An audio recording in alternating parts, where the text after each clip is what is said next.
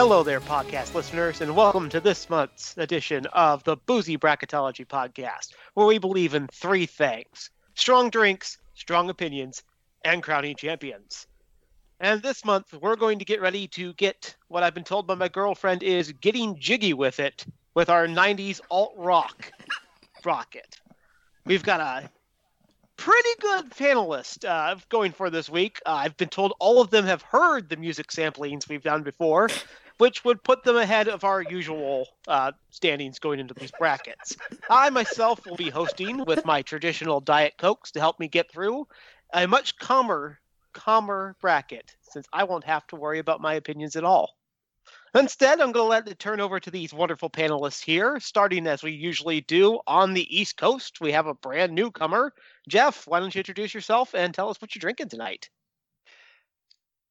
Hi, I'm Jeff Woodhead. I am uh, coming at you from uh, Emerald Isle, North Carolina, uh, where I'm on vacation with my family.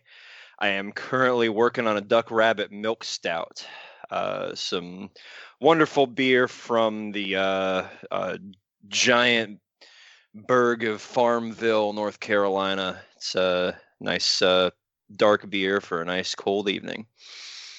Man, a milk stout sounds really good right now. I'm on a beer cleanse and I just want to drink that.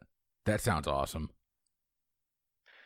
It's one of the best. Uh, Duck Rabbit's Milk Stout. If you can ever find it wherever you are, uh, this is uh, uh one of the best of the genre. Man. I'm looking tomorrow. I'm going to Total Wine tomorrow to make a, a bourbon run. I'm gonna have to look. Well, you just heard him here, and since we know what he's not drinking, why don't we move a little further west and ask Chris, what are you actually drinking tonight? Um, so first off, um, before we get into this recording, the only way Steven would host is if I came on here and made a mea culpa. Uh, in the last week, uh, or the last two weeks since we recorded the holiday movie bracket challenge, I had the chance to go back and rewatch Jingle All the Way. And I have made a grave mistake. That movie does not hold up. It is not a good movie um, after watching Marvel and DC actually get the animation of someone flying through the air correct, I don't know how they got so bad at it. I don't know how it was so bad in this movie. Like they could have gone back and looked at Christopher Reeve in the original Superman, and they didn't. Like they just made Arnold Schwarzenegger. Hell, they could have gone to the freaking Rocketeer for God's sake. The ending of that movie is ludicrous. It is not a good movie. I will still watch it more than I will watch Mickey's Christmas Carol, but Mickey's Christmas Carol is the better movie. Steven, I have decided to do something new tonight. I am going to be drinking the same bottle for all of the recordings. This is a brand new bottle. It is from the Sunshine Liquor Company here in Palm Harbor, Florida. This is a store pick. It is a private barrel from Knob Creek. Uh, it is 120 proof, and I'm going to feel every bit of that 120 proof. Uh, Knob Creek Distilling, I believe, is owned by the Jim Beam Company but it's actually, you know what, for 120 proof, it's really freaking good. But let's uh Oh god, Leah's falling asleep. Leah, wake up. What? Wake Hi. up. We we got brackets. Hi, I'm here. I'm Leah. What you drinking? Um, I'm Chris's lovely wife. I am right now drinking water, um, but that's because I was drinking a little uh, Cruzan ch- uh, black cherry rum and Diet Coke earlier, and that is now completed. So now I am drinking water. It went to her head. Sounds delicious for both. And Chris, while I can forgive, I will never forget. I get it. Moving on down the line, we're going to go ahead and say hi to Mike. Mike, what you drinking tonight? Hey, hey, everybody. Uh, tonight I have, I cannot remember if I had this on the podcast before. I know I've had the brew, but I don't know if I've had this particular beer. Uh, this is from the Clown Shoes Brewery uh, out of Boston, Massachusetts. It is their Undead Party Crasher. It's an American Imperial Stout. So we'll pop that puppy open right here. And this is super good. It's very um it's got a nice uh it's got a good uh bitterness to it that, that I like. It's like like a combination of the bitterness and the sweetness that's actually really good. Uh as you as longtime listeners know, I'm terrible about desc- uh, describing my beers, but uh, this is a very good American Imperial Stout. Uh, would highly recommend it. And the can is super freaking cool. It's basically like it's a guy who's all armored up killing zombies. and apparently, apparently the zombies are at a uh, conference of attorneys because there's a sign in the background that says "Welcome Trademark Attorneys." Clown Shoes has really, really cool labels on their cans. So if you ever find, if you ever get a chance to, to drink it or find a, find it for the label alone, it's worth getting. But the beer is really good too. All their beers, they're in the tall cans, right? The really big, the 16 ounce cans. Yes, yeah, it's it's a um, yeah. Very good. I'm just going to admit right now the temptation for me to call you Matt the entire time I was hosting was very, very strong, but I felt I would let it go. That takes us out west again for the one that, uh, last but not least, Sarah. How are you doing this evening? I'm doing good, Stephen. How are you? I'm I'm I'm relaxed. I'm calm. I don't have to worry about any of my babies dying tonight. So I'm so happy for you. So I felt like the only appropriate thing to drink while going through this bracket is a Bud Light, a 40 of Bud Light, because that's all I drank when I listened to this music. However, I could not let any of my hard earned money go to Bud Light at all. So I have a Great Basin Brewery Chili Beso, which is my favorite beer that they make here. It's a local brewery. Um, it's got a little bit of a kick to it, like a jalapeno kick, and it is just fucking delightful. It is better than Bud Light. Oh God, I love I love pepper beers. That sounds so good. And and Sarah, you you made my heart stop for a second when you said the B word. I didn't think that you would ever believe that I would, but I had to throw it out there because during this period of my life, I was drinking 40s of Bud Light like they were going out of style. We've so, all been so my there. buddy and I once brewed a uh, a pepper beer together, and we left the pepper in the bottles after we bottled. And you know, the first few beers were great, and of course, you know, I don't drink them that fast. So you know, three or four weeks down the line, we're starting to work on the second half of the the, the batch, and dear God, those were almost undrinkable. Like there, there was only one of my friends uh, that that who lived in New Orleans for four years who could actually put up with with the beers by the time we got through got to bottle like number 48 or something it was Ugh.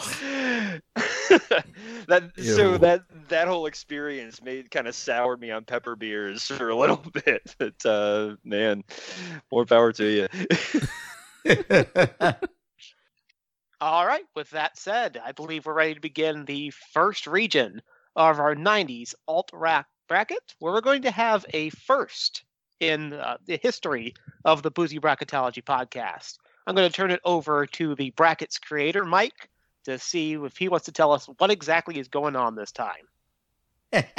okay, yeah, I just wanted to say a few quick things about how this bracket was put together. So, obviously, as we all know, music is very subjective. So, I did, I really wanted to try to keep my own opinions out of the actual bracket creation because they were going to come out here. Uh, and I wanted to give a shout out to a uh, Reddit user who had put together data related to the Billboard charts on the 90s uh, alternative uh, brackets. So, um, or not the 90s alternative bracket, but he did the 90s alternative Billboard charts, and he basically weighted all the all the songs based on how how long they'd spent on the Billboard top, top 20 alternative and uh, which rank they had been. So that the Reddit user's name is I'm probably messing this up, but Dewey Romecoms. Thank you for doing that. So I didn't have to because that had been my original plan. Uh, so that's primarily how this bracket was put together, and then I also relied on some more modern lists that uh, that certain publications printed about looking back to the 90s and determining what you know the best songs were and things like that. And then the play-in games were kind of my opportunity to wedge in just a few songs that I love that just couldn't quite make the cut. And even then, I still had to leave out some heartbreakers. Like I couldn't wedge in uh, Gin Blossom's "Hey Jealousy" is one that springs to mind that I was just like, I just I can't quite fit you in because the data doesn't you didn't you didn't even chart and the data just doesn't doesn't allow that. So uh but that being said, I just wanted to say that real quick and give that shout out. I'll turn it back over to Steven to get us going. Fantastic. And get going we will. The order of our panelists tonight will be Sarah, Mike, Chris, Jeff, and Leah. And we're going to go ahead and start with that play in game. The play in for the first bracket is Superman's Dead by Our Lady of Peace versus Santa Monica by Everclear. Sarah, how do you feel about it? I'm going in with Everclear Santa Monica. Um, I can play about four chords of that on the guitar, and I love it. And Superman's Dead always kind of was a little extra whiny to me, so I'm going Everclear. All right, that's one vote for Everclear Santa Monica. Mike, what are your thoughts? Yeah, I, I, understand where Sarah's coming from. Raine Maida, the lead singer of Our Lady Peace, definitely reined in the whininess uh, starting in their 2000s albums. Um, but I this was actually a tough one for me. I love both of these songs. Uh, I actually own a decent number of Our Lady Peace albums, uh, believe it or not, uh, straight through Healthy and Paranoid Times, which I think is their 2005 release. Uh, so I've listened to a lot of OLP, and I love Superman's Dead. Uh, but I did ultimately decide, I think Everclear Santa Monica, it's just it's a little bit more of a fun song. It's it's a little it's a little briefer. It gets it gets the job done real quick. It, you know, you you you get to rock out and then you uh get to get to move on. Uh Superman's dead. It just it's it's got a little bit of that drony quality that was uh common in a lot of the 90s alternative songs, but I'm giving my vote to uh, Everclear Santa Monica. And with two votes, Everclear takes a commanding lead to start with. Is it going to go ahead and knock Our Lady of Peace out? Chris. Uh, Superman's dead sounds like he's saying, ow, ooh, ooh, ooh. Like someone is literally smashing this guy's balls with a kryptonite sledgehammer. Um, I don't like this song. I don't. I'm sorry. I like I like 90 Alternative. I don't like this song. Our Lady of Peace, Mike, they had more than one album. I'm shocked. It's not my cup of tea. No, Everclear is one of my favorite bands, and Santa Monica might not be my favorite Everclear song, but it's probably in the top 10. And I, unabashedly, I love Everclear. Move it on so we can unfortunately probably lose to the one seed, but move it on anyway. Everclear, Santa Monica. And with that vote, Everclear, Santa Monica will be moving on, but we still like to hear the opinions of all of our panelists. So let's find out what Jeff has to say about this matchup.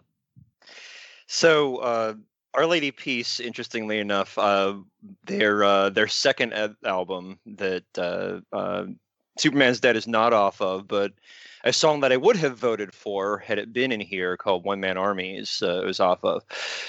Uh, has the second best related fish related title of any album I know of. Happiness is not a fish that you can catch.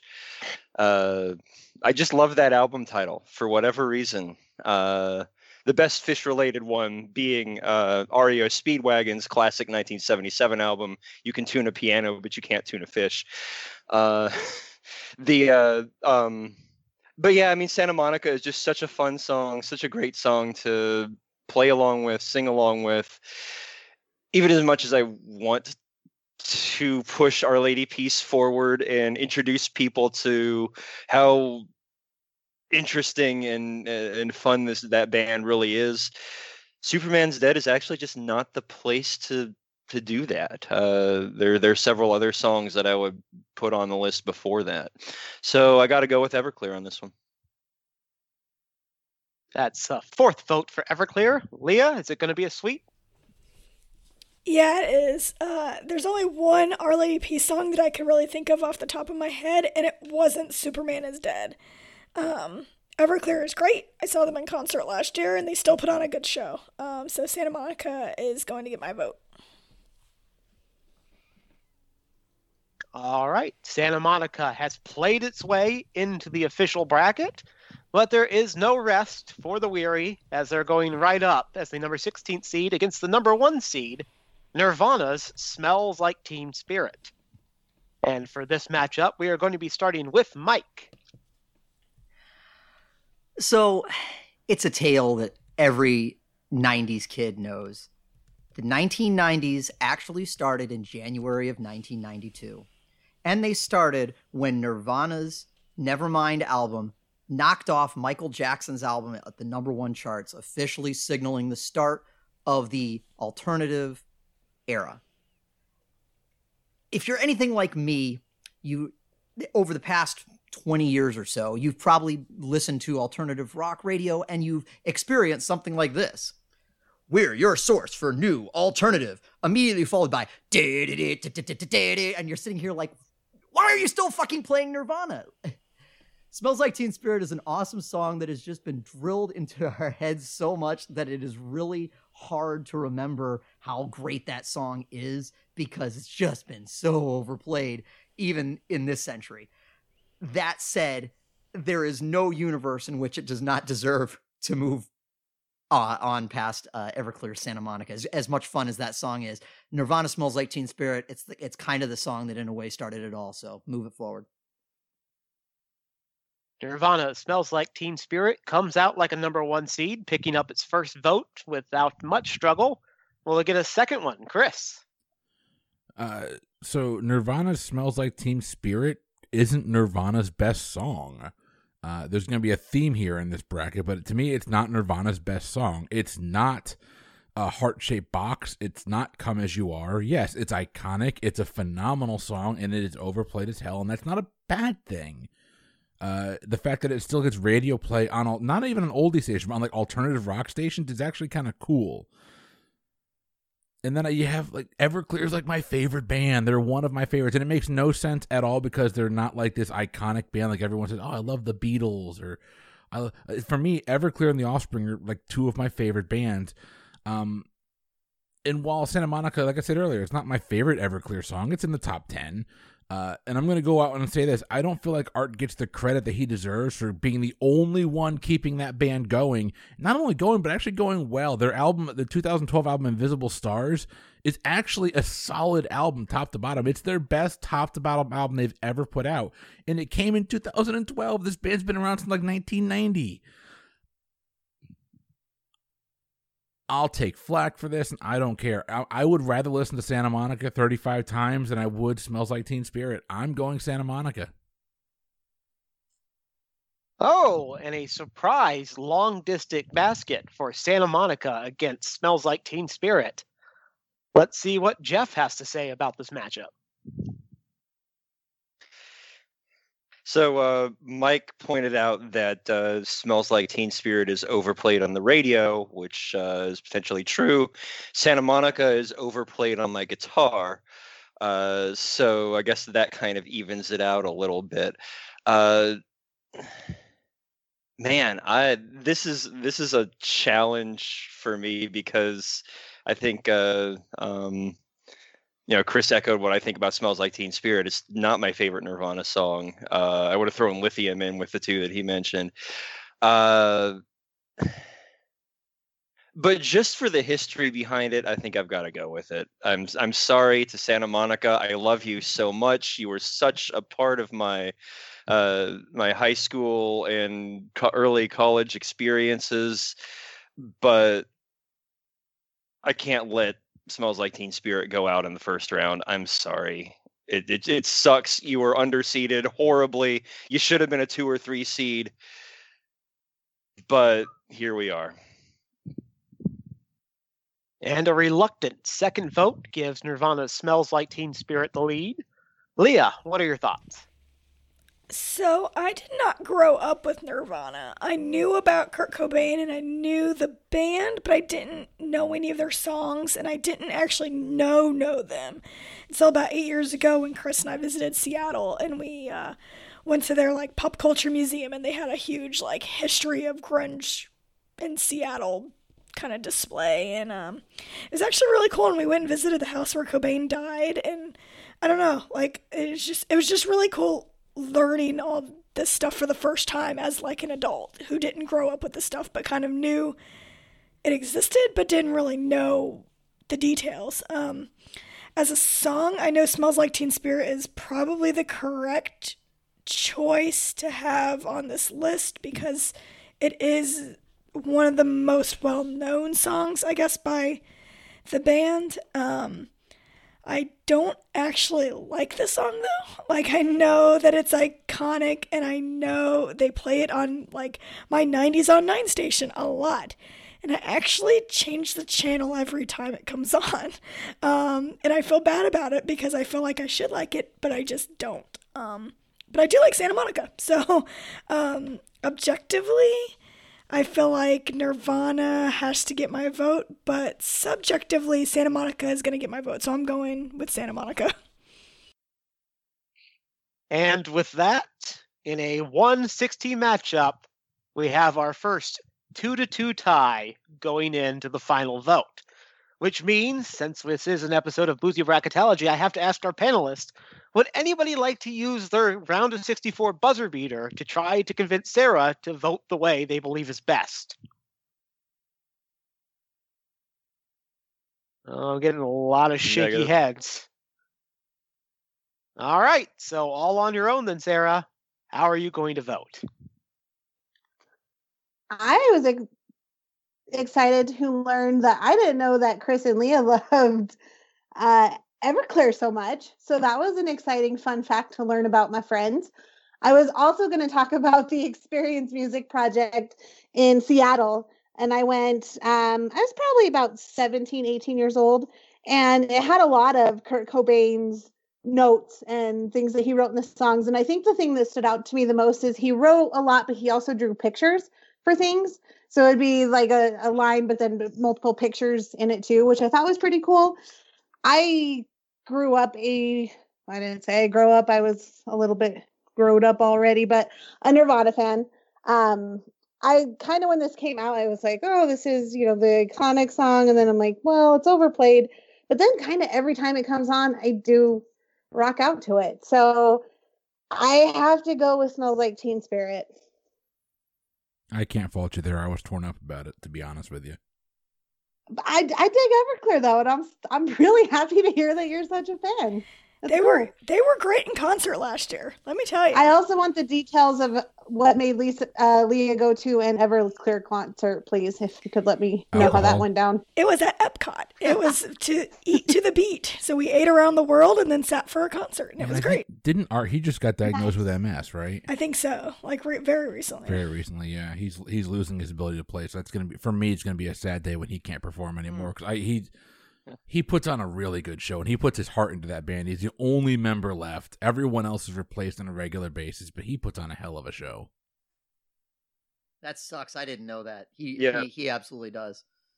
Mike, when was it that we saw him back? It was like 2000, 2001 uh, at the uh, the Yeah. Pyramid in Memphis. 2001 in Memphis. Uh, yep. Yeah. Uh, I think they were- Opening they were for playing with Matchbox 20, I 20, I believe. That's when I saw them. It was two. Yeah, it was. Yeah. It was the. It was the two. No, it was two thousand and one because I saw that show because I was supposed to go with my high school girlfriend, and a week before I broke up with her via uh, a note in a locker. Yeah, that was fun. Oh, okay, yeah. That, that I sounds was a classy guy. yeah. Boy, that was a that was a weird show. I believe it was Lifehouse, Everclear, and Matchbox 20. was Lifehouse. That's right. Yes. It was when Art when Everclear walked out on stage at the Tampa show. He literally says, "I know all you old people are here to see Matchbox Twenty, but if you're over the age of thirty, get the fuck out of here." Yep. I, Well, I, I, as I Chris like and it. Jeff realize that they've already once met in a men's room at an Everclear concert. We can say that Sanity won this one out just barely, and Nirvana's "Smells Like Teen Spirit" gets through three to two. That brings up our next matchup: the number eight seed of Stone Temple Pilots' "Interstate Love Song" versus the number nine "Machine Head" by Bush.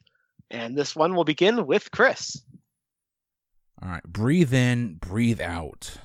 Breathe in and breathe out. Again, with bands not having their best songs on the list, I cannot believe Machine Head made this list over Glycerine. Like, come on.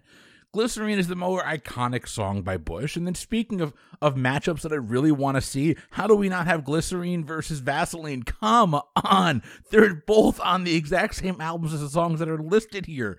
Um there's a, a, a- a sad, really, really sad trend in in rock music and alternative rock with with frontmans that sadly aren't with us anymore. And Scott Weiland just couldn't. He, he the guy was a, a slave to his devils, but I will stand by it. Stone Temple Pilots in their heyday is one of the best rock bands I've ever heard. And this song, Interstate Love Song, not my favorite Stone Temple Pilots song, but again, it's up there. It's so much better than Machine Head. why couldn't you give me Bush's Glycerine? Like I would rather listen to that song 47 times and have to sit through Machine Head one more. I'm sorry. I uh, Jeff, you're looking at you can't even look me in the eye right now, sir. You can't look me in the eye and I'm okay with it. Interstate Love Song's a better song. Scott Weiland is a better frontman. Again, come at me. I don't care.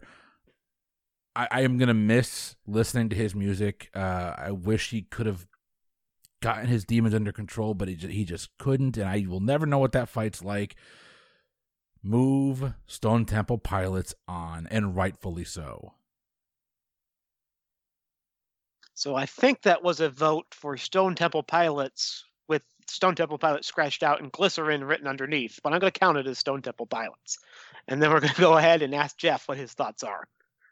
Yeah, Chris. Uh, when I was going through the fir- the you know, the 17 songs of this bracket, I think there were only like four of them where I could say, "Oh yeah, that's totally that band's best song."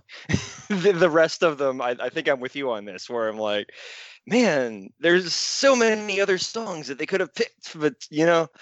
Uh, data driven and these are the songs that charted and i guess that just means that uh, the uh, rest of the music fans on earth are dumb. Uh, but for this matchup specifically, uh, I kind of like both of these songs.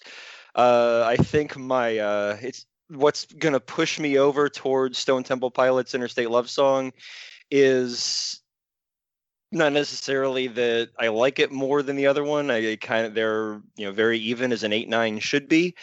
Uh, but I do have a very uh, fun memory of one of my fellow panelists singing Interstate Love Song karaoke, and I think that's going to push it over. So, uh, so Interstate Love Song gets my vote.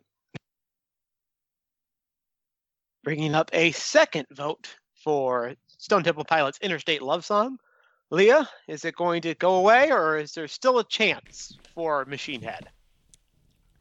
No, Bush is horrible. I do not like that band. I'm sorry. Oh my god. I'm sorry. It's they're just not good. I've never actually. I, I if I'm being honest, wow, I don't. the opinions. yeah, I actually don't like either one of these bands. I had a hard time in this grunge section of the the bracket. I think I'm better on the right side of the bracket than the left side. I'm more familiar with those songs, um, but the I, I, I hear Interstate Love Song a lot on my radio stations, and I can usually get about halfway through and then I change the channel, but I don't change it immediately. Um, and then I listened to Machine Head on YouTube, and I was like, garbage. Like, I had to turn it off immediately. So, uh, yeah, my vote's definitely for Interstate Love Song because I can tolerate it more than the other one. Hey, Mike, can we get Dan Ortiz on the phone? I need a freaking divorce lawyer. I'm here for the hot takes. I, I think Dan can only help you if, uh, if if you're trying to immigrate away from her. It's true. All right. So, with a third vote and what's probably going to be a lumpy night on the couch, we are going to be moving on the Interstate Love Song. But of course, we want to hear from all of our wonderful panelists. So, I'm going to see what's going on with Sarah. I like Bush if all of his songs were about two minutes shorter. Um, you can only take it for so long. They're good, but there's got to be like a four to five minute cap on those things. Uh, Stone Temple Pilots all the way. I am a big Stone Temple Pilots fan, and Interstate Love Song is moving on. It is indeed moving on. But Mike, do you have any thoughts about this matchup before we go ahead? Oh gosh, so many. Um, for, first of all, I, I did want to uh, clarify. Uh, Machine Head and Glycerine were neck and neck. Glycerine actually had the slight edge in terms of 90s chart time. Where it didn't have the edge is modern downloads. Believe it or not, Machine Head has more modern downloads, and that actually pushed it over the top as far as Bush songs go. Are you telling me Uh, as as- millennials caused this to happen? Because I will Uh, totally yeah, uh, believe that. Yep, no, uh, basically. I'm I'm assuming that what what caused it to happen was sports teams playing the clip of this song to pump their really- crowd up during breaks. that that that's really exactly what exactly what it is, uh, Jeff. Um, and Stone Temple Pilots with Interstate Love Song, it actually surprised me, but in terms of charts, it wasn't close. nothing uh, nothing else of their of theirs got anywhere near interstate love song uh i'm actually i love stone temple pilots i i purple is probably a top 20 album for me all time love love love that album much more so than bush's 16 stone which is the album that featured both machine head and glycerine uh I, so i'm very happy that stone temple pilots mo- is moving on especially because it was going to pain me. I listened to both these songs again today, and I was like, shit, some something is pulling me towards Machine Head. So I was actually, even though I originally wrote down Stone Temple Pilots, I was actually gonna have to give my vote to give my vote to Machine Head, uh, which I will still do to give it uh to prevent the the sweep, just uh, to keep it uh, as a little bit less of a uh, total uh, landslide. But um, I'm happy that Stone Temple Pilots is moving on. I'm looking forward to talking about them much more in the next round. Machine Head comes back with a late bucket, but far too late to get them back in the game. And Stone Temple Pilots' Interstate Love Song will be moving on to the round of 32. Meanwhile, we'll be moving on to our first 5 12 matchup. Will this be the 5 12 upset of the bracket? We'll find out soon. Number five is Soundgarden's Black Hole Sun versus the 12th seed, Jane's Addiction, Been Caught Stealing. And we're beginning this matchup with Jeff. To echo Chris's uh, uh, inevitable, this is not my this is not my favorite song from this band comment. I, I would much rather see a Fell on Black Days versus Mountain song matchup here, but man, I I uh, I think this one was probably of all of the first round matchups for me the easiest one to pick.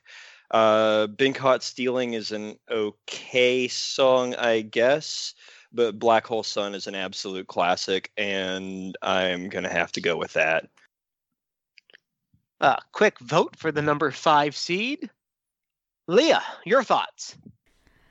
Um, Black Hole Sun is fine. It puts me in that moody mood and makes me want to walk really slowly down the streets of Seattle with my hair blowing all over the place as I defeatedly stare at my feet or gaze off into the abyss. Um, Been Caught Stealing, I did not like, and I watched the video for it today, and I did not like that either. Um, so I think Black Hole Sun is the better grunge song of the two, so that's the one I'm voting for. Black Hole Sun picks up a second vote based on its relative grunginess. Sarah, your thoughts? Yeah, I kind of agree with Jeff on this. I don't think that Been Caught Stealing uh, was a better song to put on here, but yeah, Black Hole Sun, it just kind of that's almost like the 90s to me wrapped up. Uh, anytime I think of music from that time, I think of this song. So uh, Black Hole Sun. And with a third vote, Black Hole Sun will be moving on, but let's see if they can pull off the sweep. Mike, will they make it? Uh, so every, everybody said it. They're definitely right. Uh, Jane's Addiction uh, has Mountain Songs better. Uh, Jane Says is better. Even uh, Perry Farrell's side project Porno for Pyros has a couple better songs like Pets than uh, Been Caught Stealing to Me. It has that iconic like dogs pets. barking intro. exactly. Speaking of dogs barking, but it has that iconic dogs barking intro. It's a cool song. I actually really dig it. I didn't like it back in the 90s when I when it was more popular, but as I've heard it more and more recently, I actually kind of dig the song. Soundgarden, same thing. I, as as great of a song as Black Hole Sun is, uh, Jeff mentioned Fell on Black Days, The Day I Tried to Live. Those are both off the same album. Those are better songs. Burden in My Hand is a better uh, song. Like that both that is that is absolutely 100% agree uh, why this was database because in my opinion uh, there are almost so many of these bands have better songs but the clear winner is black hole sun uh, to me between these two uh, and i will talk more about it later and uh, some of my fond memories of it with four votes black hole sun pulls out a commanding lead chris they go in for the sweep yeah, so I'm going to spend this time talking about something else because it just kind of hit me that the the winner of the last round, the winner of this round, and presumably the winner of the next round, all three of them are sadly no longer with us, and that hurts me. It really does. Uh, um, we know Chris Cornell is going on to the next round. I'm going to say this. Uh, this one's actually pretty easy for me because Perry Farrell's singing bothers me. I don't I don't like his voice. It's not my cup of tea. I've never went deep on their catalog and really been caught stealing is no different. I don't like the guy's voice. I'm sorry. In fact, the, for me, the closest thing to being interesting about Jane's addiction is the fact that Dave Navarro was once married to Carmen Electra. That's it. That's the closest thing they've ever done that's interesting to me. Now, Black Hole Sun, it, Black Hole Sun is perhaps Chris Cornell's most recognized song. Um, throughout the various bands and side projects he's been a part of, that song is iconic. It's also it's somehow very catchy, and I know that he said in interviews the song has absolutely no like deeper meaning. Um, it was something that he heard, he misheard a news anchor say, and he wrote a song about it. Um, it doesn't matter. The lyrics are somehow like they're they're they kind of this this really thin line of being beautiful lyrics, but they're very haunting. And if that song is stuck in my head, I'm not mad about it. So I'm going Black Hole Sun, hands down. So, Black Hole Sun will be moving on, crushing Jane's addiction. But as you said, if you've been with Carmen Electra, you're actually the winner anyway. Sarah, you want to say anything? I'm a winner. um, let, let's just, uh, for the record, say that my 12 year old daughter got uh, Carmen Electra card in the uh, Apples to Apples game we were playing last night. Oh, no. And had no effing idea who she was. oh, no. Well, now that we all feel sad and old, let's move on to the next matchup, which is our number four seed, the Cranberries Zombie versus the 13 seeds Garbage Stupid Girl. Leah, what are your thoughts? I love the song Zombie. Love, love, love. I'm so glad it's on this list. Um, and unlike a lot of songs that are on this list, um, I actually even enjoy a lot of the covers of Zombie. Um, and I was never a garbage fan. They make me uncomfortable. I don't know why. Um, and Stupid Girl is not a song I would put on a playlist, but Zombie is. So my vote is for Zombie. All right, that's one vote for your number four seed zombie. Sarah, what are you voting for? Speaking of being sad and old, uh, I have this song uh, "Zombie" on one of my playlists at work quite a bit, and a kid, a kid that I work with, hates the Cranberries and he hates the song because he told me that his dad would listen to it nonstop. So he hates the Cranberries, which makes me feel incredibly old but it's a great song. I mean, even if you take out what the song's actually about, which is like war in their time, it's catchy. It, it's a good song to sing. I was never a garbage fan. Um, but, and I, I, like I said, I still listen to Zombie pretty regularly now. So it gets my vote. A second vote for Zombie brings it close to clinching this. Mike, how are you voting? Well, first of all, we're we're doing a '90s alternative bracket here. Feeling old is kind of the name of the game when you realize that all of these songs are more than 20 years old. Uh, you know, I like everybody else has said, I was never a huge garbage fan, but I think that, uh, as has been pointed out in just about every other matchup so far, the big issue here is garbage has so many better songs. I think I'm Paranoid is a much better song. I'm Only Happy When It Rains is a much better song. Push It is a much better song. Like I, Stupid Girl was always the garbage song. I was like, ugh, and changed the radio station. Cranberries Zombie is, I feel like it's a very, it's just an excellent song. Uh, it does, it does have a, a couple interesting things. First of all, like Cranberries, the Cranberries overall aren't really a super grungy band at least of the songs that I know of them. And granted, I'm mostly only familiar with their singles, but this is the only single that I'm familiar with uh, that springs to mind that sounds grungy, but it definitely has that grungy thing where it, it, it you know, it drones on and it has the extended uh, instrumental instrumental part and a lot of the distorted guitars and everything like that. Um, but yeah, uh, Zombie I think is definitely the better song in this case, uh, and uh, I think with that it's going to be moving on it will be moving on with that. strange that as you listed the best garbage songs, you didn't mention their James Bond song, but okay, I'll I'll live with that. And we'll move on to Chris to see what he thinks about all this too. Uh, was the garbage song they did that was not a Timothy Dalton uh, James Bond, right? That must have been a Pierce I, it was no, it wasn't James with the Bond. it was not with the best James Bond. You're correct. That's the official stance of this podcast. I believe Timothy Dalton, best James Bond. Right, Chris, about it. Boozybracketology at gmail.com if you want to disagree with Steven. Um, so this one was originally going to be like a slam dunk in my head. Zombie's iconic, and after Dolores O'Riordan died, I feel like that song re-entered the public consciousness, and like it's been a couple years since that happened, and it hasn't left. I think it's just it's a really iconic song. It really is solid.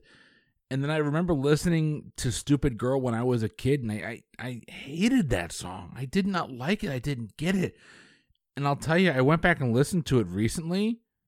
It's actually a pretty damn good song. I really did enjoy it, which made this a lot harder to kind of kind of come to grips with in my head. I will say, Mike, I think this is a little bit of a cop out having two of the only female fronted bands go head to head in the first round. Um, say what you want about diversity, but Mr. Mike Mott does not care. Uh, back to the point here, though. Um, Zombie gets my vote. The song's iconic, and as I can say, like it's always gets stuck in my head. No. That was entirely unnecessary. I, w- I would like to move that that be stricken from the record. No, no, we're keeping it on the record so that he has Motion rejected. finishing off this round. Jeff, what are your thoughts? All right, zombie gets the sweep. I mean, this one was one another pretty easy one for me to decide. Um, Mike, I will say, uh, so if you're looking for other Cranberries songs that that go into the grunge territory, uh, "Cue Up Promises," "Cue Up Ridiculous Thoughts," those are both you know solid rock songs. Um, I will also say that, uh, you know, of course, after Dolores O'Riordan left us, uh, I played the zombie video several times. She's actually playing the solo at the end. I didn't realize that. I didn't realize that that that you know she could also shred. you know, not that uh, not only does she have this iconic voice that that you hear and you immediately recognize, oh yeah, that that's her. That's the Cranberries. That's that's Dolores O'Riordan.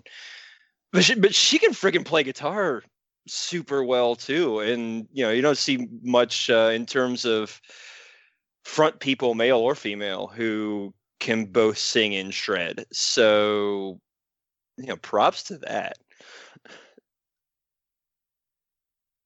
Props all around for an amazing guitarist and a great singer and a song that's moving on to your round of 32 the cranberries zombie which means that we're coming up with our 6 versus 11 matchup which is jeremy by pearl jam versus tomorrow by silverchair and leading us off in this matchup is sarah When I was going through this list, this matchup was the one that I stopped at. Um, and I've been trying to talk it through to myself since.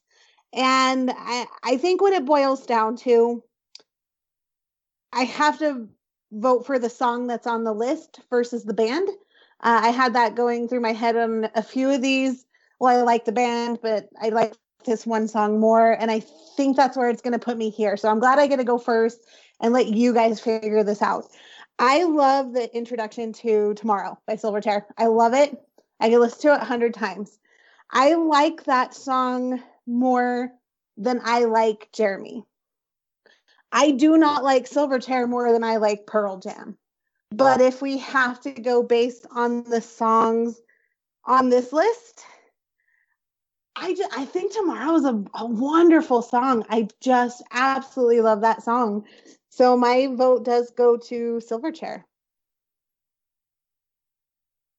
Ah, surprise first basket from the number 11 seed, pulling up to an early lead. Mike, what do you want to vote for? No, I th- uh, Sarah makes a very good point. In a lot of these matchups, the uh, so many of it, so much of it comes down to the individual songs as opposed to the band. Like, which way are you going to approach it? It's and that's a, that's a personal decision. Each person gets to take it a different way. Uh, for me, that is not the case here. Uh, it's it's both they both is my preferred band out of the two, and it's also my preferred song. Um, Silverchair is primarily to me when I think of Silverchair, I'm like, oh yeah, they were the band that got really big because the lead singer was only 15 years old, and that was super cool. Uh, Tomorrow, I would not consider their their best song. I liked Ana's song better. Uh, I liked uh, the Greatest View better. Uh, Tomorrow is still a very good song. Jeremy's also not. I, I don't know if it's the best Pearl Jam song, but when I think of Jeremy, I think of that video like that video still haunts me with with Eddie Vedder like wailing and like the and the, the flames and everything like that. And if you've ever seen the unedited version of that video where they actually show the kid like right before he's about to do what he's going to do, putting the gun and ah, it will haunt you. It Jeremy is Jeremy is just one of those songs that continually sticks with you. Um, it's I, I think I would probably for a long time I considered it my favorite Pearl Jam song. I don't I, I haven't really reevaluated that opinion, so I don't know if I would necessarily change that. But Jeremy's a phenomenal song, so I'm moving forward with Jeremy. And with its first vote, Jeremy ties it up, which means we got a 1 1 game going into Chris. I'm torn. Um, I love, I absolutely love both these songs. I, I think uh, Silverchair's Tomorrow is undoubtedly their biggest hit. We finally got a band where their biggest hit is on here, and it's because their their biggest hit is Tomorrow. Um, when I typed Silverchair into my YouTube Music app to kind of give you a, a hint as to how big of a hit it was for them, the first two songs that came up when I typed in Silverchair were both the same song from the same album. It was the third song down from a different album that was their number three hit. Um, but it's a great song. It really is. But like, come on, Eddie Vedder is one of Chicago's favorite sons. Uh, fronting Pearl Jam is a concert that I watching him front Pearl Jam would be a concert that I dream of seeing. But you want to know what kind of took this from me, and I've never done this before. Uh, I've listened to Jeremy for as long as I can remember. Go read, and I'm going to tell everyone here: go read what led Eddie Vedder to write Jeremy because that will break your freaking heart. It is one of the saddest things I've ever seen. It will send you down a depressive rabbit hole. But the fact that he took this this isolated news story out of Texas and wrote a song about it is insane. And then he encapsulated it, as Mike said in the video. Like, go read what that's about and tell me that song doesn't mean more to the world than Tomorrow by Silverchair. And if Silverchair is up against a lot of other songs of this bracket, it moves on. But to me, it's not even close. And I love Tomorrow. Jeremy spoken. Move it on. Jeremy has spoken, but Jeff hasn't yet. So let's go ahead and hear what he has to say.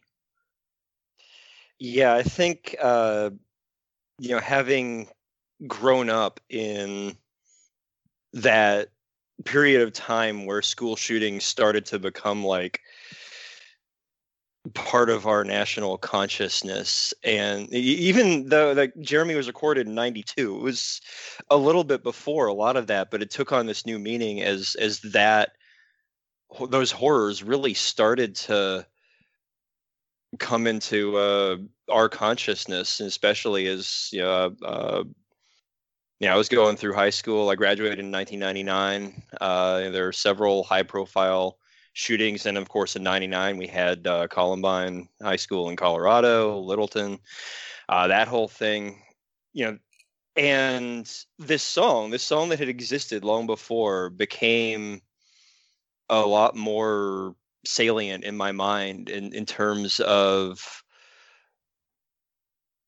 how to i mean you can't make sense of shit like that but just in terms of its importance as a song to folks of, of, of my age and of our generation uh, so yeah i mean you got to pick jeremy just for that reason because of uh, uh, of all of the the things that started happening after after it came out that made it so I want to say important because it feels silly to call a, a, a, four minute piece of commercial art important, but it is. It is. It just is. Um, so yeah, Jeremy gets my vote. And with that, Jeremy will be moving on, but we'd be remiss if we didn't hear Leah's thoughts on it. Well, um, Jeremy is not one of the songs um, that I normally would listen to. It does play on my radio stations quite a bit, probably at least once a week. I'll hear it on the radio. Um, I get that it's iconic. I don't necessarily enjoy it, but I, apparently, after listening to all of you guys in here in the background, maybe it's not one of those songs you're supposed to enjoy. It's supposed to mean something more. Um, so good thing it didn't come down to me, but you guys kind of used your buzzer beater on me because I definitely was going to go with uh, Silverchair. Is that the band? Silverchair? Because um, I like Tomorrow better and I would listen to it way more, but you guys kind of sold me on uh, Jeremy by hearing all the background about it. Um, and I definitely want to hear more about it now. So uh, I'm going to. I'm gonna change my vote at the last minute and go with uh, Jeremy and Pearl Jam. And interestingly enough, peer pressure gets another vote for Jeremy. So let that sink in. But it will be moving on to our round of 32 over Silverchair's tomorrow. And we will go on to our number three versus number 14 matchup. That's going to be the Smashing Pumpkins 1979 versus Possum Kingdom by the Toadies. And beginning this round is going to be Mike. Uh, so yeah, um, this is one of those uh, matchups where I think that we do have the best the best song by at least one of these bands here. I don't. I mean, I know the Toadies had another minor hit whose name is currently escaping me, but Possum Kingdom is, uh, I think, very clearly when I'm away. considered. What was it, Jeff? When I'm away. When I'm away. Yep, yep, yep. And that's why Jeff's on the show. but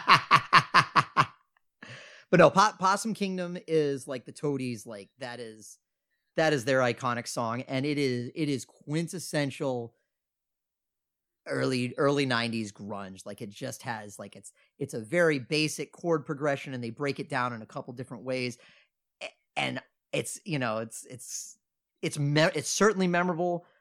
For me I've always felt like it just drones on a little too long. That is another thing that can be uh, said about a lot of grunge songs. Like the like grunge songs, they were slow and sludgy in a lot of cases, and they just went on a little bit too long.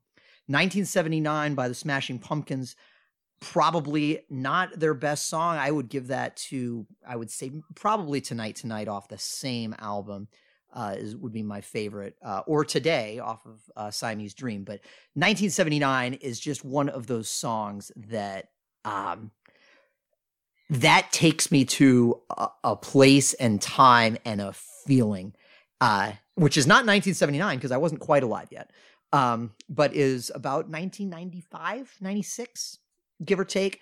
1979 has another has that similar quality to Possum Kingdom in that it's a very basic chord progression repeated over and over again. I, it, but it it comes in, it makes its point, and it and it gets out, and it's just more memorable to me. It's more iconic to me, uh, and it would really feel fucking weird if we had Nirvana and Pearl Jam and Soundgarden in the next round, and we didn't have Smashing Pumpkins. So I'm giving this to 1979. So 1979 picks up its first vote. Chris, how are you going to vote? Uh, so Possum Kingdom is actually a very fun song, I'd follow to make this clear. I would follow him around that lake tonight, or literally any night. But come on, the Toadies. I'd follow them. I I'd never follow that guy around the back behind the boathouse. I don't want to know what his dark secret is, unless it involves Justine hanging out with freaks and ghouls. 1979 is a classic and catchy st- song, and I say that despite not being a Smashing Pumpkins fan. If 1979 is on, I am not changing the station. I'm going to listen to it through and through. And Possum Kingdom, I kind of have to be in the right mood for it. 1979 gets my vote. That killed with hardcore music fans, by the way. We will take Chris's word for it, as all the hardcore music fans we brought in to be panelists remained silent throughout. I, I loved it. I was just on mute. That I, I was entertained as well. I uh, I got to give you uh, give you credit for the references. Keep them coming, Chris. I will treat you well, my sweet angel. so help me, Moses. Uh, I'm, I'm Jewish. I don't know.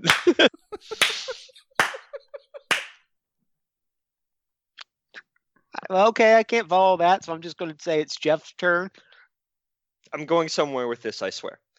So I suck at lullabies. I have two children, one 12, one 2. And you know, when it comes to singing them to bed at night, I've I've generally been responsible for the most part for the bedtime routine for both of them. And I suck at lullabies. So, you know, I'm not going to pull out any of the, you know, random Mother Goose, Old MacDonald had a farm bullshit. I'm just going to go with what I know. I have sung both of my children to sleep many, many, many times over with 1979.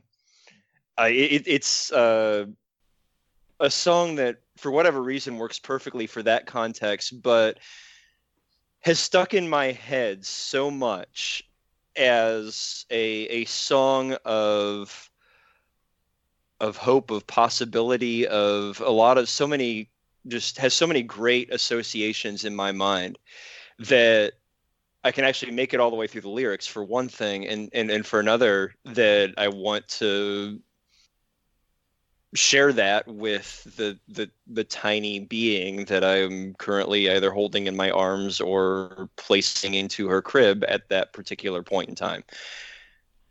This was the hardest decision of the first round for me. And that speaks to how much I love Possum Kingdom because any song that can be up there with a go-to lullaby song for my daughters is seriously a great song. So all the love to Possum Kingdom in the world, but 1979 has to take it for me. And with a third vote for 1979, Possum Kingdom has been put to bed. But we still want to hear from the rest of our panelists. Leah, what are your thoughts? Yeah, my vote's going to be for 1979 as well. Um, I'm not a huge Smashing Pumpkins fan, um, but I actually do think that 1979 is one of their best songs. And um, I've never even heard of Toadies before this list, so I uh, had to had to do some research to to to hear the song and find the video for it. Um, so then I think just Smashing Pumpkins in general as a band deserves to make it to the next round. So my vote is for 1979. 1979 picking up its fourth vote. Sarah, do we have a sweep? Yeah, I I guess so. I like Possum Kingdom. It is it's a little aggressive for me at sometimes. I think Chris or someone said you just kind of have to be in the mood. Um 1979 I don't have strong feelings for either. It kind of also annoys me sometimes, but it's not overly aggressive. Uh I don't know why. I I never just really loved the Smashing Pumpkins either, but I definitely I mean as soon as you hear the intro or you see the title, you know this song. So oh, we'll go Smashing Pumpkins. We'll give it the sweep. And a sweep it does. Smashing Pumpkins, 1979. Moving on to your round of 32. That brings up our seventh seed, Lightning Crashes by Live, versus the 10th seed, Creep by Radiohead, not TLC. And beginning this round is going to be Chris you know I can feel my controversial opinions coming around again. And this time I'll say, you know, I'm not a big Radiohead fan. I will give it to him. Creep is probably my favorite Radiohead song. But like that's not hard to do because I don't really like Radiohead. I'm sorry, it's not my cup of tea. Lightning Crashes to me is actually a really, really solid song. And for some reason, for a 710 seed, why does it feel like the seven seed is underrated? The the seven seed is the underdog here. This is like a seven seed conference winner going up against a ten seed, like number four in the SEC type of matchup. It's not. It shouldn't feel like seven seed's an underdog, but it feels like it is. It shouldn't, but it kind of feels that way. Um,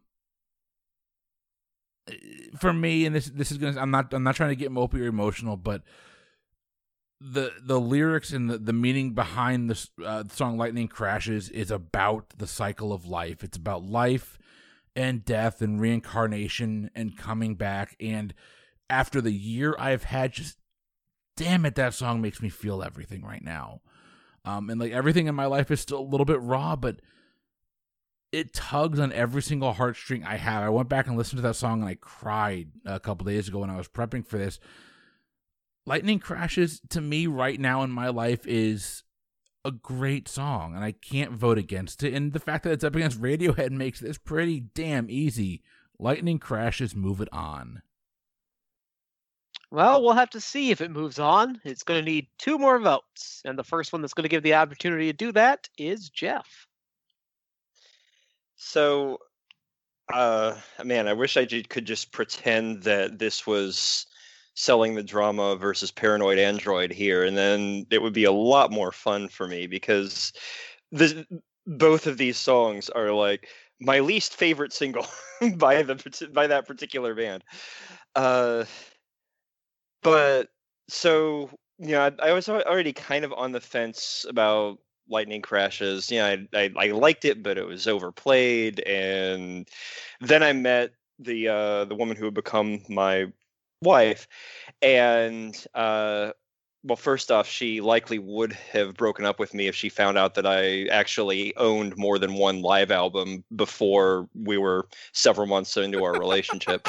Uh but so do y'all know how uh you know, back in back in the day they used to play like ridiculous metal songs for the uh in uh, the uh internees in Guantanamo to torture them that like they were so unused to American culture that they would just be like, I, attack them with you know Guns and Roses and Metallica to make them talk or what the fuck ever.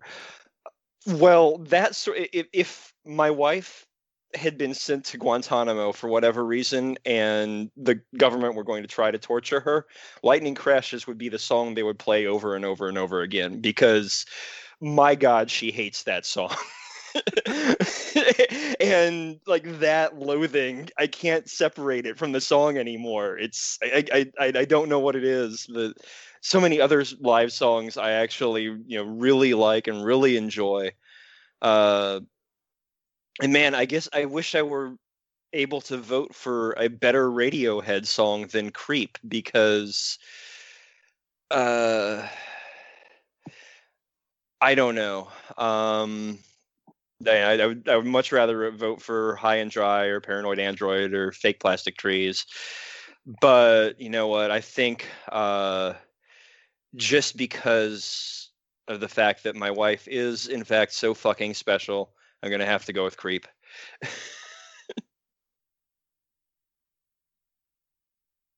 and with that vote, we are back to a tie 1 1 each for Lightning Crashes and Creep. So let's see how it's going to get broken up. Leah.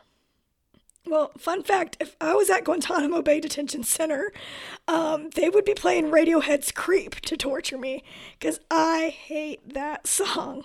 Um, I've never understood why it's so beloved. I've been to several concerts where the bands have covered Creep, and every time I have to look it up because I'm like, I hate this song. What song is it? And then I look it up on my phone and I'm like, oh my gosh, it's that stupid song Creep again, and I hate it so much. Um, Lightning Crashes is actually one of my favorites on this entire bracket, and I need to give it some love now, um, just in case it's not going to be here moving forward. But maybe, maybe not. Who knows? Um, it's actually used a lot in TV shows, which I think is why I, I like it so much. Um, and for some reason, I always think of One Tree Hill. I know none of you on this list probably um, have ever watched Tree Hill, but they play it like at a very pivotal moment at the end of season four. It's all very emotional. Like one of the characters like is going into labor, um, you know, at graduation, you know, of course, because that's what happens. And another one is turning themselves into the police for murdering his brother because, of course, that happens. Um, and it, this is playing in the background as all these like really emotional like spectrum things are happening. Um, and I just feel like that song Lightning Crashes just encapsulates so many emotions. And I just, I don't know. Every time it comes on, I just love it so much. So it's definitely a much better song than the torture song of Creep. So yeah, I'm going with Lightning Crashes. And with that vote, Lightning Crashes takes the 2 1 lead, and we go to Sarah. I'm a little. You guys have all made compelling arguments. Uh, I had marked lightning crashes. I, actually, when the list came out, I saw the list and I was like, I don't even know what that song is. Um, and then I heard the song and then I was like, obviously, I know what song that was. Uh, again, I, I think it does. It's falling into the category of song versus band. Um, so I have to. I just like Lightning Crashes. It's it's a little more catchy. Um, not yeah. I don't. I I just gotta go Lightning Crashes. So Lightning Crashes picks up its third and clinching vote. But uh, to see if someone's got something to bitch about it, uh, let's see what Mike's got to say. Uh, no, no, no bitching for me. Actually, uh, this one was a tough one for me. I'm really glad that I don't uh, ultimately have to make this decision. I'm glad that I'm going to be able to talk more about live the band and Lightning Crashes the song in the next round because it allows me right here to focus on my creep story, which I was. It, it, this worked out great because if I'd gone earlier, I probably wouldn't wouldn't have told my creep story because it's long and I wouldn't have wanted to, you know, belabor points and whatnot. But there I was this is going to sound like really cheesy and, and stupid to probably adult people, but to a 17 year old who feels who's who always felt like you know weird, uh, this this was a kind of a transcendent moment for me. There I was, and I had gotten dragged to. I was 17 years old, and I had gotten dragged by a friend of mine to like to go to our high school talent show. I'm like, okay, I know a couple people in the high school talent show, whatever. I'll I'll do that. That's fine. And intermission comes around and I'm just sitting there and hanging out, whatever. And Creep starts playing over the loudspeaker. Obviously, the the unfortunately edited version where where she's very special and not fucking special. But I, of course, was singing along with it, and I was and I sang fucking special because that's how I am. Um, and I'm singing this song like kind of just quietly to myself, like I'm a creep, and it gradually dawns on me in this song about feeling like a creep, feeling weird, feeling alienated, it gradually dawns on me half of the auditorium, if not more, is currently singing this song about feeling weird and out of place and all that to themselves like quietly and it kind it never quite reached a, a crescendo because that would have seemed inappropriate but that was a that was a little bit of a moment for me where it was just like a lot of people don't feel like they belong here. And yet, it was this unifying sort of thing that was very cool. Um, so, that said, I did really struggle with this. Uh, I think Radiohead, in terms of uh, Radiohead's obviously gone on to a lot more relevance. I think that uh, they have had much better songs, much better albums in the '90s. Uh, Pablo Honey was not their best. Um, I'm torn between whether uh, the Bends or OK Computer is their best. They're both phenomenal albums. Uh, my vote would have been to Creep for that you know, for that reason, and because I think it's just a little bit more iconic overall. I cannot complain that Live is moving on, uh, and so I'll talk about it more in the next round.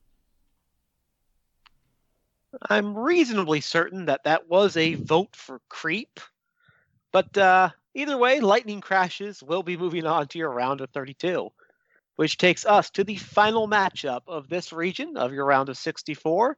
The number two seed, Everlong by the Foo Fighters, versus your number 15 seed, Better Than Ezra's Good. And we'll be getting this final match with Jeff. I really wish that desperately wanting instead of good was was in this position because that would have made this decision hell of a lot harder. Uh, but also because that's a great song and I can listen to it all day. And unfortunately, it's not the song on that line. Uh, good is a good song. Uh, Everlong is a song that I, anytime it comes on, I cannot resist turning whatever piece of media that that song is on up to 11 and singing my goddamn lungs out because it's just such a a wonderful song. I I, I love it so much. Uh, so Everlong gets my enthusiastic vote here. Everlong picks up one enthusiastic vote let's see both the uh, level of interest and which way the vote goes with Leah. Well, Times Like These is actually my favorite Foo Fighters song, but it's not on the list. um, and it's also not very alternative. Well, I guess it could be kind of alternative um, but I, doesn't matter what Foo Fighters song is on here. I love Dave Grohl so much. Like, I have a weird talent crush on that man. So, although I would say that um, this song is better than good on this list, um, my vote is actually for the band Foo Fighters, um, as opposed to the actual songs. But yeah, it doesn't matter. Everlong, Foo Fighters, whoever it is, that's who's getting my vote. Move it on. Picking up its second vote is Everlong slash the Foo Fighters, depending on who you're voting for actually there. Sarah, who are you voting for actually there? Foo Fighters is going to move on. I am a big Foo Fighters fan, and kind of like Leah said, it's not my favorite but I will probably vote for any Foo Fighters song. Um, I love what Leah did with the little word play when you said better than good. I hope you did that on purpose. Um, better than Ezra. It was, it just kind of reminded me a lot of songs that came out in the 90s that kind of had that same tempo, the same tune. It's one that could be put in a box of 50 and it'd be hard to pick it out for me. So I'm going Foo Fighters. And with that vote, the foo goes through, but we still want to see what the rest of our panelists are saying. Mike, what do you have to say? Uh, so be- better than Ezra is kind of one of those. I don't know if I don't know if forgotten bands is the right word, but they were they were one of those second tier 90s alternative bands. They were ubiquitous on the radio. So many of their songs, especially in the latter half of the 90s, like you just heard them all the time. Uh, good most of all, but Jeff mentioned Desperately Wanting, King of New Orleans, um, in the blood, Rosealia. Like they had a lot of really good mid-level alternative songs that were super, super pleasant. You you dug them, but you didn't like. They weren't transcendent. And Foo Fighters Everlong is a song that is. I, I, it's one of those songs that I feel weird about because I feel like I spent a long time underrating how amazing that song is. Uh, it, I, Everlong is just a phenomenal song. Uh, we'll talk about more about it later. Uh, Better than Ezra, uh, you just this was a tough matchup for you. You just never stood a chance. Uh, Foo Fighters, moving on. And indeed, the Foo Fighters are moving on, but we would be remiss if we didn't let Chris have the last word tonight. No, I think Mike's right. This is a unfortunately just really bad seating, or un, not bad seating because Mike did a good job putting this bracket together for the most part, but unfortunate seating. Uh, Better Than Ezra is actually a, a, pretty good band. I actually enjoy a lot of the stuff that they do, and I I do like the song "Good." Um, Everlong's the better song. Everlong has a lot more staying power, and we'll talk about this later. But I want to go back, and I would encourage you if you have not done this so far go back and look at Dave Grohl's reasoning for writing Everlong. It's actually really sweet and really romantic. Uh, I I like Everlong and I love Good and I really love I really love Everlong though. I it's it's Everlong for me. And with that vote, Everlong picks up the five nothing sweep, and we've completed our first region of the round of 64. To recap, Moving on to the round of 32, we have Nirvana Smells Like Teen Spirit, which will be going up against the Stone Temple Pilots Interstate Love Song. Soundgarden's Black Hole Sun, which will be moving on to fight the Cranberries Zombie. Pearl Jam's Jeremy will be facing Smashing Pumpkins 1979. Lightning Crashes by Live will be taking on Everlong by the Foo Fighters. For Boozy Bracketology, I have been your host this evening. My name is Steven. I'm Chris. I'm Leah. I'm Mike. I'm Jeff. And I'm Sarah. And that went pretty smooth for the first time, Jeff. Well done.